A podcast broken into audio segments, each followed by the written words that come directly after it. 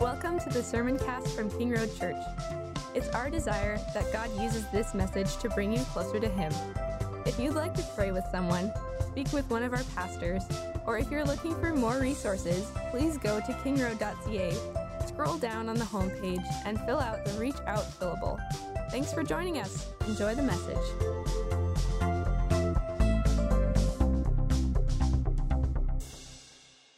Bibles with you, turn to Matthew chapter 5. Um, and for those of you who are at home watching, um, we apologize. We're having some technical difficulties with the camera. There's some, apparently, some flickering going on.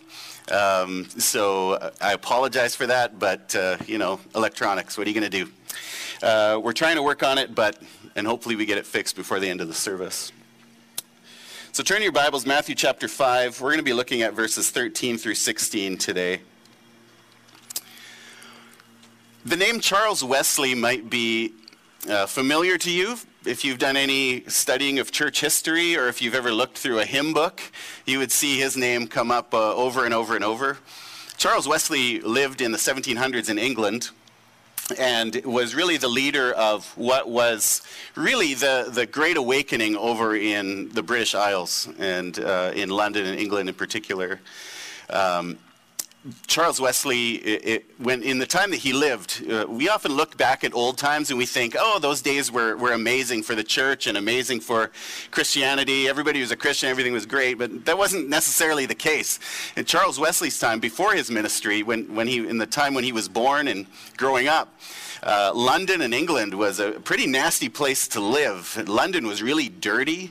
Uh, there were brothels here, there, and everywhere. Um, there was a lot of thievery, a lot of disease. Um, the life expectancy at that point in, in England was actually quite low. Um, but then along came Charles Wesley, he grew up in a, in a, in a home, a faithful Christian home, where his, his father was in ministry. His mom was an amazing woman of the Lord who raised her boys to love Jesus and to want to worship him. And, and after he was converted, he got to work pretty quickly and started going into ministry. Uh, and historians credit Charles Wesley actually with turning England around. Uh, they believe that without Charles Wesley's ministry, actually, England would have been on the same path that the French went towards their French Revolution and how nasty and, and violent and bloody that was. They believe that England actually avoided that because of God's work through Charles Wesley's ministry. And one historian wrote this about him. He said, From 1739 till his death in 1791, Wesley was relentless. He got up each morning at 4 a.m. Kids, you think you have to get up early to go to school? I don't think anybody's making you get up at 4. Hey? No? Okay. He got up at every morning at 4 a.m. And, and had his first sermon done most mornings by 5. He and his itinerant preachers divided each day into three equal parts eight hours for sleeping and eating, eight for meditation, prayer, and study, and eight for preaching, visiting, and social labors. He organized hundreds of local Christian societies, established and kept an eye on, uh, on a Christian school, opened the first free medical dispensary for the poor, a rheumatism clinic in London, and wrote a treatise on medicine. He prepared and preached at least 45,000 sermons, traveled a quarter of a million miles on horseback, in all weather, night and day, up and down, all across England on roads that were often dangerous and sometimes impassable. While he was doing that, he composed his commentary on the Bible verse by verse, wrote hundreds of letters, and a daily journal from 1735 until the year before his death. He also wrote some 330 books that were published during his lifetime. He composed English, French, Latin, Greek, and Hebrew grammars and edited many other books for other preachers. He, he encouraged people to never be unemployed for a moment. Believe evil of no one and speak evil of no one. He taught that a preacher of the gospel is the servant of all, that Christians should be ashamed of nothing but sin, and that everyone should be punctual. Wesley understood the, that individual conversion was the key to societal change. Charles Wesley, you can't deny, um, was salt and light in his world. And we're going to be looking at a passage where Jesus talks about us being salt and light. Because when you look at Charles Wesley's ministry, Jesus used him to preserve society. So, you know how salt acts as a preservative? He used Charles Wesley in that way to slow the decay of what was around him and to actually transform it, to, to create a base in London for future ministries of guys such as Charles Spurgeon. But today's passage that we're going to look at, this talks about salt and light, is Matthew 5 13 to 16, which says, Jesus says this To you are the salt of the earth. But if salt has lost its taste, how shall its saltiness be restored? It is no longer good for anything except to be thrown out and trampled under people's feet. You are the light of the world. A city set on a hill cannot be hidden. Nor do people put a light or nor do people light a lamp and put it under a basket, but on a stand, and it gives light to all in the house. In the same way let your light shine before others, so that they may see your good works and give glory to your Father who is in heaven. So we looked at an example of salt and light already in Charles Wesley, but don't, don't for a second dismiss that, that that's for some so-called super Christian like Charles Wesley. Jesus is saying this to a lot of people who were in front of him at the Sermon on the Mount, and, and, and these are just regular working folks like you and I. The call to be salt and light is for every Christian. As salt, Christians are a preservative, and as light, we can push back the darkness. So, the big idea for the sermon is that speaking and living out the gospel makes the world a better place. Speaking and living out the gospel makes the world a better place. And the points, we have two points. Number one, stay salty.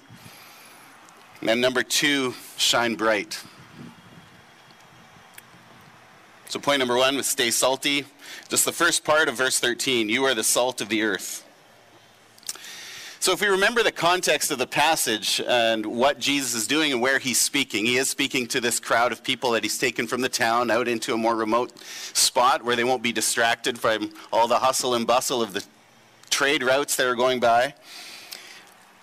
But he's also, when you look at what he's already taught them, he just finished teaching them the Beatitudes. He just finished telling them about being persecuted on his namesake. So, so he said, listen, you, you have to go out and you have to, uh, blessed are those who uh, humble and thirst for righteousness. Blessed are those who are meek. Blessed are those who are poor in spirit, for those who are peacemakers.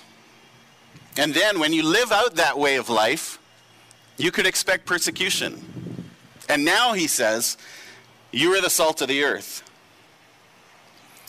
So, those who live out the gospel through that kind of beatitude way of living, and those who are willing to suffer for the cause of Christ, are the salt of the earth.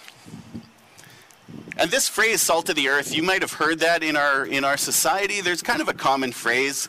I don't know how old school it is. Um, I'm, I'm almost 45, so potentially I'm, I'm really old and, and this is good for me, but you younger people are going, no, this isn't much. But, but something, when you're talking to somebody about your neighbor and, or he's, he's talking about his neighbor or something, he goes, yeah, he's a really good guy, you know, a real salt of the earth type. That's one way that our culture actually acknowledges this passage, is that good, a good guy is the salt of the earth. But what Jesus is saying is like, not you don't just have to be a good guy, but you actually the good guys, the ones who are the salt of the earth, are actually the ones who are following what he said, the ones who are actually living out their lives for Jesus, the ones who are willing to follow him and willing to suffer for his name's sake. That's who the salt of the earth is. Now, saying someone is salty, because when I said stay salty, people kind of laughed. Saying someone's salty kind of has a negative connotation, right? We think of somebody who maybe is a little bit cranky, kind of a complainer, kind of a little grouchy. You know, Heinz around here, he's old salty to us, right? No, of course not. Have anybody ever seen Heinz grumpy? I haven't. But I'm sure Rosie has. But you know, this this this idea of being salty has that negative connotation, and that's not the kind of salt that Jesus is calling us to be. He's not calling us to be out there whining and complaining and talking about how bad everything else all the time. But let's actually live, be salty, as in we are going to live out the Beatitudes and we are going to follow Jesus in our culture and we're going to live out what he's called us to, no matter what the cost. So we want to be salty the way Charles Wesley was salty. Even in the ancient world, and definitely in Charles Wesley's time, even uh, over just over 100 years ago like refrigeration was not something that was a common thing in every household. Like how, how now you have air conditioning in your car you have you have uh, probably multiple refrigerators in your homes. That wasn't the thing that wasn't the way it was back then. So in order to preserve food they had to store them in salt especially meat. And meat salt would act as a, a delaying agent to, so that, that, that meat didn't decay and go through the natural decaying process. Salt would preserve it. And this is what Christians do in our world. When we get involved in our world around us, like we aren't we aren't to be of the world, but we're to be in the world. And as we are in the world, we are acting as a preserving agent of our culture around us. And sometimes we delay the decay of the world around us, and sometimes, like Charles Wesley did, you can even see it reverse. He didn't just delay it, but he actually expanded righteousness. And you saw England turn, turn, turn its way around and become actually known as a Christian country. You might remember the story even that I shared a few weeks ago of Don Richardson, who was a missionary with his family, and they went down into New Guinea and uh, in the 1950s and to reach out to the the Sawi people who were at the time headhunters and cannibals. And if you remember when I told the story a couple weeks ago, their, their culture was basically kill or be killed, and deceit brings victory. And so, as Don Richardson went in with his family, he went in with the gospel and in word, in speaking the gospel to them, but also in deed. His wife was a nurse, and they brought medicine and they brought tools. And so, they were a blessing to them physically and spiritually. They were a blessing to them socially and emotionally. And what did Don Richardson do to do that? Yeah, he, he shared the gospel with them, but if you remember the story, uh, at first the, the people actually praised Judas because Judas was the one who did the deceiving. He's the one who betrayed Jesus, and that was something to be honored in their culture. And after a while, Don Richardson noticed that they had this custom among them called the peace child, where the one tribe would offer a child in peace to the other tribe, who then, and then, that other tribe would totally honor this child. And he saw, oh, there's such an opportunity to share the gospel. So he took this peace from their culture that was well known to them and that was honored by them, and he took it and he imposed the gospel on it and said, here's the real peace child, Jesus Christ. And it was totally transformative to their entire culture, to all 18 tribes that were among the Sawi people. At the time when they entered, there was only 2,600 of them. And that was after thousands of years of these people being shut off from the rest of society and from the rest of the world. Their culture had grown to such a point where they were just murdering and killing each other, and, and disease would come in and destroy them, and, and their, their, cult, their, their population was only 2,600. But within one generation of the Richardsons' ministry there, their population grew to 6,000. You see what being salty, being a salty Christian did. He, Don Richardson and his family came in as missionaries with the gospel. They spoke the gospel and they lived out the gospel among these people. And it absolutely transformed the way they lived for their benefit. And the Peace Child is just one of many examples of Christians taking cultural norms, adding salt, and then preaching the gospel. One, one way, uh, historically, is if you look at some hymns. Some hymns were taken where the writer would actually take uh, old tunes that were well known in culture, and then he would put Christian lyrics to them. One well known one is the, the Celtic song Greensleeves uh, was transformed into one of the Christian songs we sing at, at Christmas time called What Child Is This? Another example of this, even in the Bible, as we look in Scripture, we see the Apostle Paul do this. he actually takes something from the culture in Athens and uses it to preach the gospel. So he says this in Acts chapter 17 Men of Athens, he's at Mars Hill or the Areopagus, depending what your Bible translation says. And this is a place where all of these philosopher types and cultural leaders would come and they would debate together. And so he said to the men of Athens, I perceive that in every way you are very religious. For as I passed along and observed the objects of your worship, I also found an altar with this inscription To the unknown God.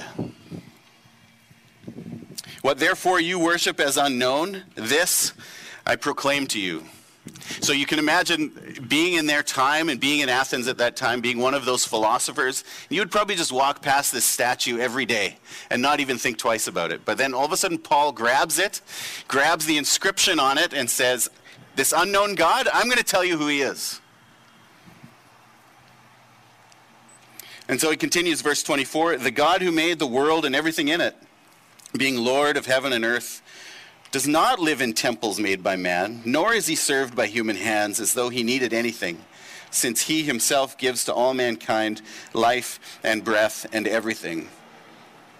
The times of ignorance God overlooked, but now he commands all people everywhere to repent, because he has fixed a day on which he will judge the world in righteousness by a man whom he has appointed.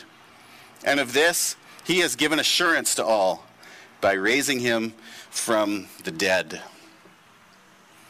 Notice how Paul uses their cultural piece, that statue, and he starts to bring in who God is and who Jesus is. Even in this, he doesn't even actually say Jesus' name, he doesn't actually say the forgiveness of sins, but he gives them enough that they hear it and they go, all of a sudden, that statue that was totally uninteresting before now has really interesting.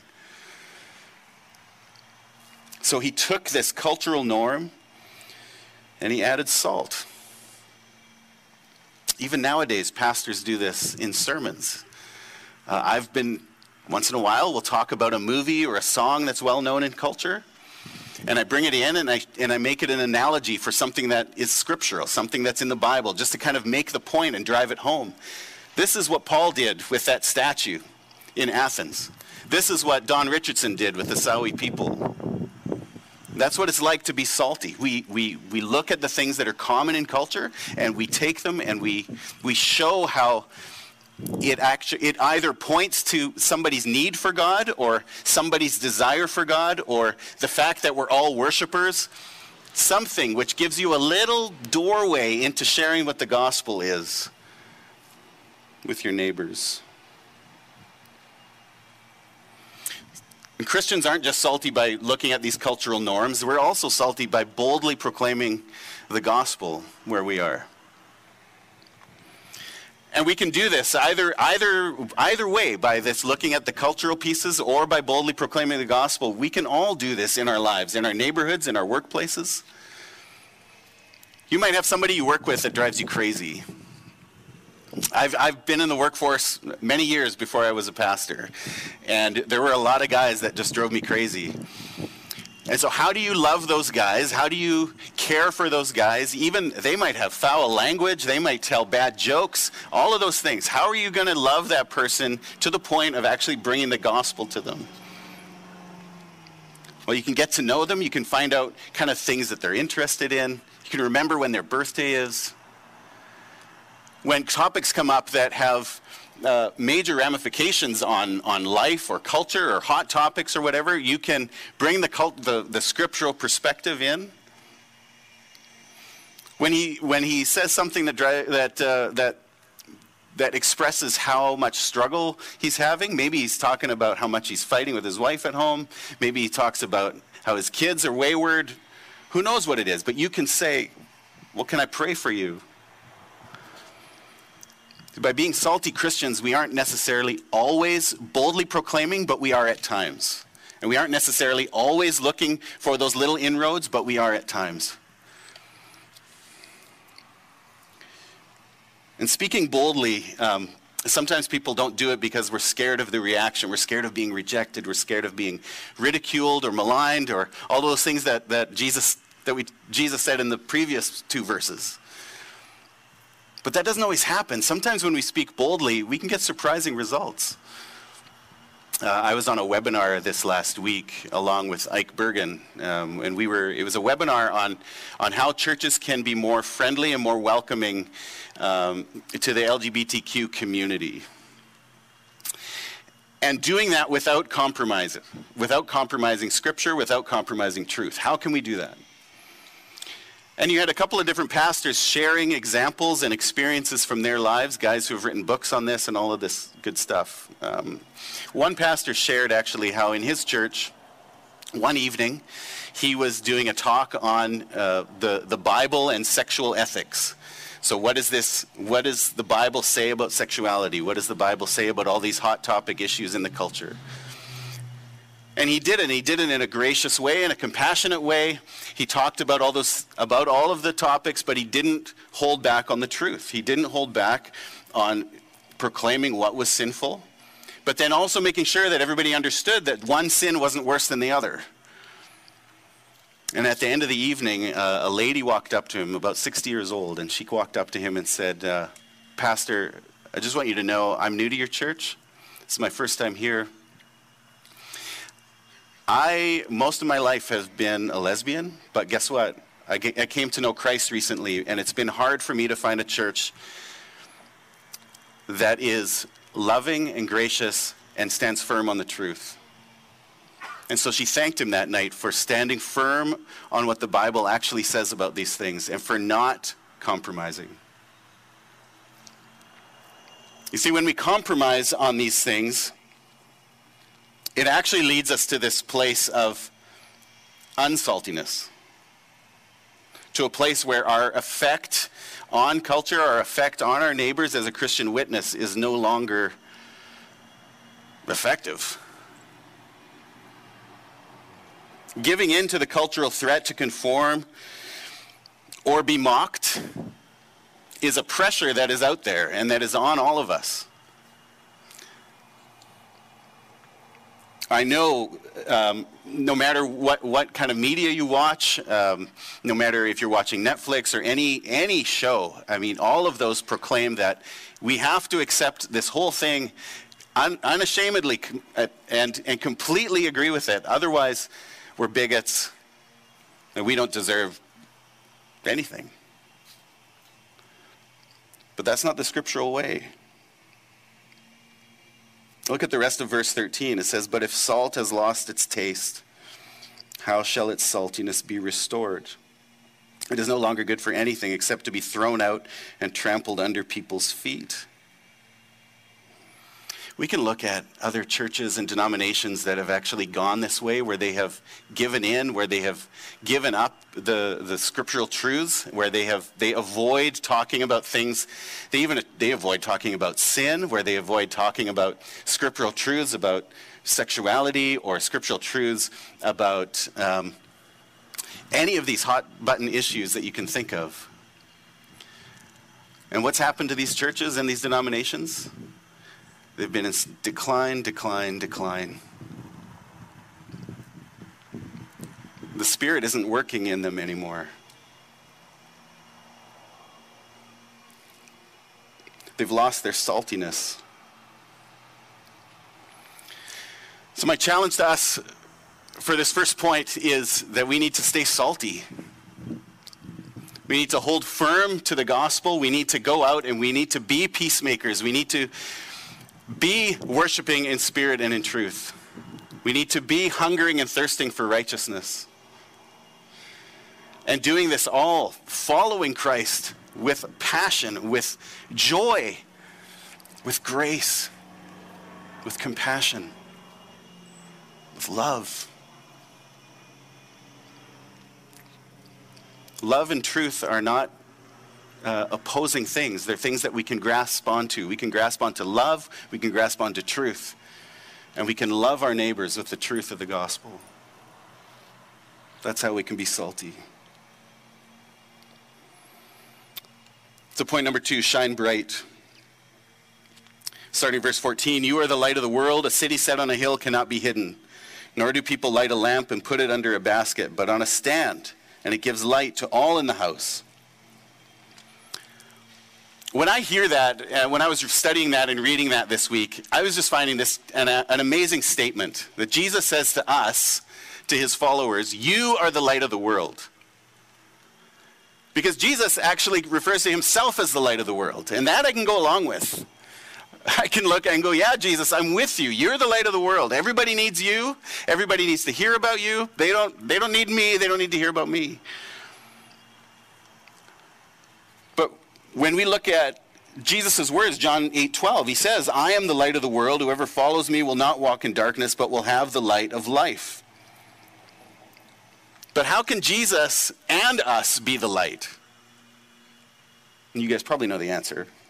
But 2 Corinthians chapter 4, the Apostle Paul writes this to the church in Corinth. He says, For what we proclaim is not ourselves, but Jesus Christ as Lord. We ourselves as your servants for Jesus' sake. For God, who said, light, light, Let light shine out of darkness, has shone in our hearts to give the light of the knowledge of the glory of God in the face of Jesus Christ. So, how can Jesus and us be the light? Because Jesus has shone in our hearts. He has transformed us. He has changed us by the Holy Spirit. He has made us to be more and more like Him. When you were saved by Jesus, this started. You started shining for him at that moment.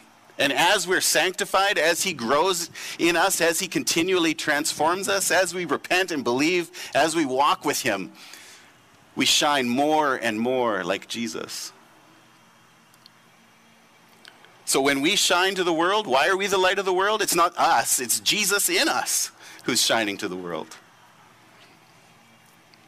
And he says of us, the church, that we are to be like a city on a hill that cannot be hidden.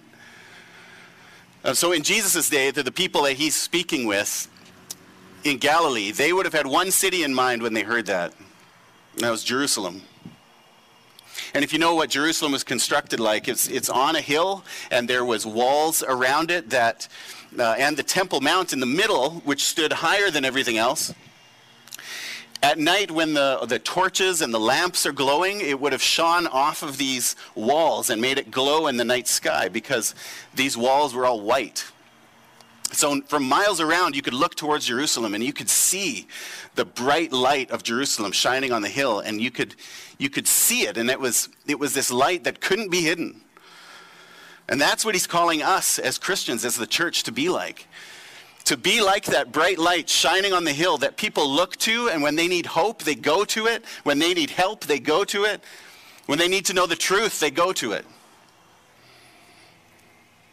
This is what Christians need to be like in, the dark, in this dark world. Lights in the night that those who are lost and struggling can look to and find hope in. You even think of other organizations that Christians have started throughout the years. You think of the Red Cross, which was started by Christians. You think of World Vision, which was started by Christians. You think of Canada, Compassion, Compassion International, which was started by Christians. International Justice Mission, started by Christians. You think of even in, in the 80s, at the beginning and the, the height of the whole AIDS epidemic and people that were sick with AIDS going to hospitals and hospitals actually turning them away because they didn't want them in there. They didn't want what they had. Where did these people go? Who didn't turn them away? The Christian hospitals, the Christian charities. Even though they didn't know what kind of illness this was or what it could be and if it was catchable, they helped them. And they served them. And they loved them. They showed them the gospel in word and deed. There's an old hymn that actually reflects this idea well, this idea of us shining as lights. It's called Let the Lower Lights Be Burning. And here are the lyrics Brightly beams our Father's mercy from his lighthouse evermore, but to us he gives the keeping of the lights along the shore. So if you think about a, a, a sailor in a boat on the water and there's a storm and he sees the lighthouse, and he's trying to get to it. But in order to get to shore safely, as you get closer to shore, there's more rocks and things. So they have other lights to kind of show what the path is that he needs to take. That's what this hymn is telling us. God, Jesus is the lighthouse. We're those lower lights that lead people to Jesus. The next verse says, Light your feeble lamp, my brother. Some poor sailor, tempest tossed, trying now to make the harbor, in the darkness may be lost. Let the lower lights be burning, send a gleam across the wave. Some poor, fainting, struggling sailor, you may rescue, you may save. So Jesus is that lighthouse. We are those lower lights. But only if we actually are letting our lights shine are we actually helping those who are lost and those who are struggling. And we shouldn't hide it. Verse 16 In the same way, let your light shine before others so that they may see your good works and give glory to your Father who is in heaven. When I worked at TELUS, um, I was the only, only Christian on the, the last crew that I worked on up in Squamish. I was the only Christian there. And I endured a lot of mockery, a lot of, hey, look at church boy, or, oh, church boy won't like that, and comments like this. And it was a really rough crowd, this group. Um, one day I showed up at work, it was a Monday morning, and uh, I said good morning to the guys, and they kind of looked at me funny. I was like, okay, what did I do now, right? Um, and one guy said to me, You don't know what happened, do you? And I said, No, I don't know. And uh, they said, Mike died. Mike was one of our coworkers. He was close to retirement and um, looking forward to retirement, only had a few months left on the job, and he actually died of a heart attack the day before. So the company brought in grief counselors. Um, guys had worked with him for 20, 25, I think some guys even 30 years. And so he was well known, really fun, kind guy, really well liked. And um, so they brought in a grief counselor the next day who sat with us and kind of walked us through some stuff. And at the end of the meeting, the counselor left, and our manager said, Okay, guys, anything else you want to say before we get back out to the, to the work? Like, if you guys need any help, call, whatever, all that kind of stuff. But then she said, Anything else? And then the most senior guy on the crew stood up and said, I think Paul needs to pray. of, of, shock of all shocks, like, that is never something I thought I would hear. That is never something I thought I would hear somebody say at this, at this work site. Uh, and, and my manager looked and said, Are you okay with that? And I said, Sure. And then she said, uh, Anybody else want to and if anybody's not comfortable with that, you can leave and all that kind of stuff. But everybody stayed. I don't know if that was because the most senior guy said, and they were like, you know, we're not gonna, we're not gonna offend him. He's kind of old salty, you know. so I prayed, and I prayed for, I prayed for us as a crew. I prayed for Mike's family,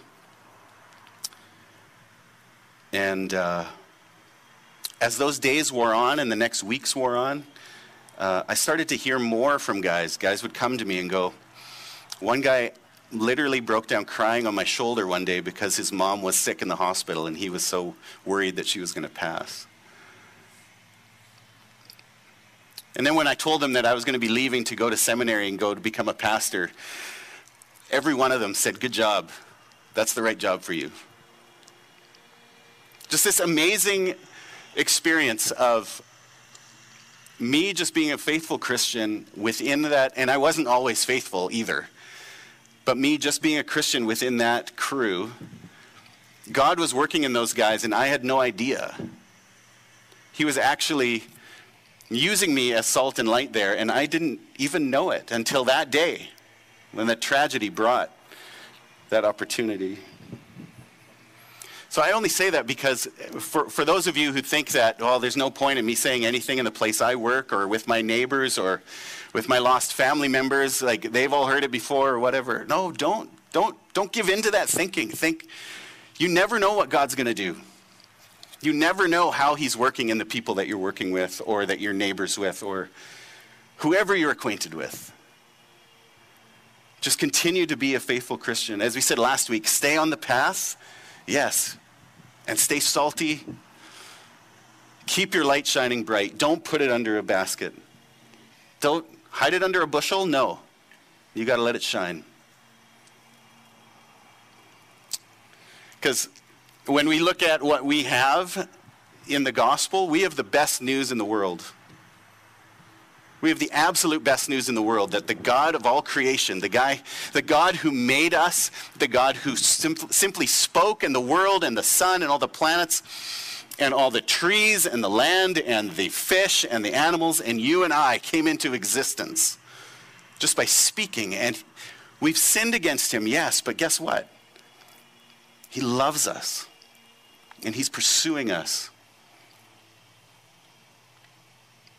And he sent his son to die for us and to rise again to new life, promising that we can have that new life as well. That is the best news that anybody can share with you anywhere, and that's the best news that you can share with anybody around you. So, listen, as we close, um, being salty and bright means bringing the gospel with you wherever you go, in your word and your deed. Praying to God for the, for the right moments, for those opportunities to share. And don't shy away from it. God's with you. Let's pray. Father, I thank you for your goodness and mercies and how you are with us throughout all of our lives, uh, no matter if we're going through good days or bad days, no matter if we're hanging out with other Christians or non Christians, Lord, you're with us. And by your Spirit, Lord, I pray that you would give us the courage, give us the boldness, give us the love for our neighbor to actually share you with them. Lord, help us to worship you in such a way that that we just can't help but talk about you. Lord, we, we, we talk about what we love most. And uh, so, Lord, grow our love for you, grow our love for our neighbor. And Lord, I look forward to what you're going to do through us. In your name, Jesus. Amen.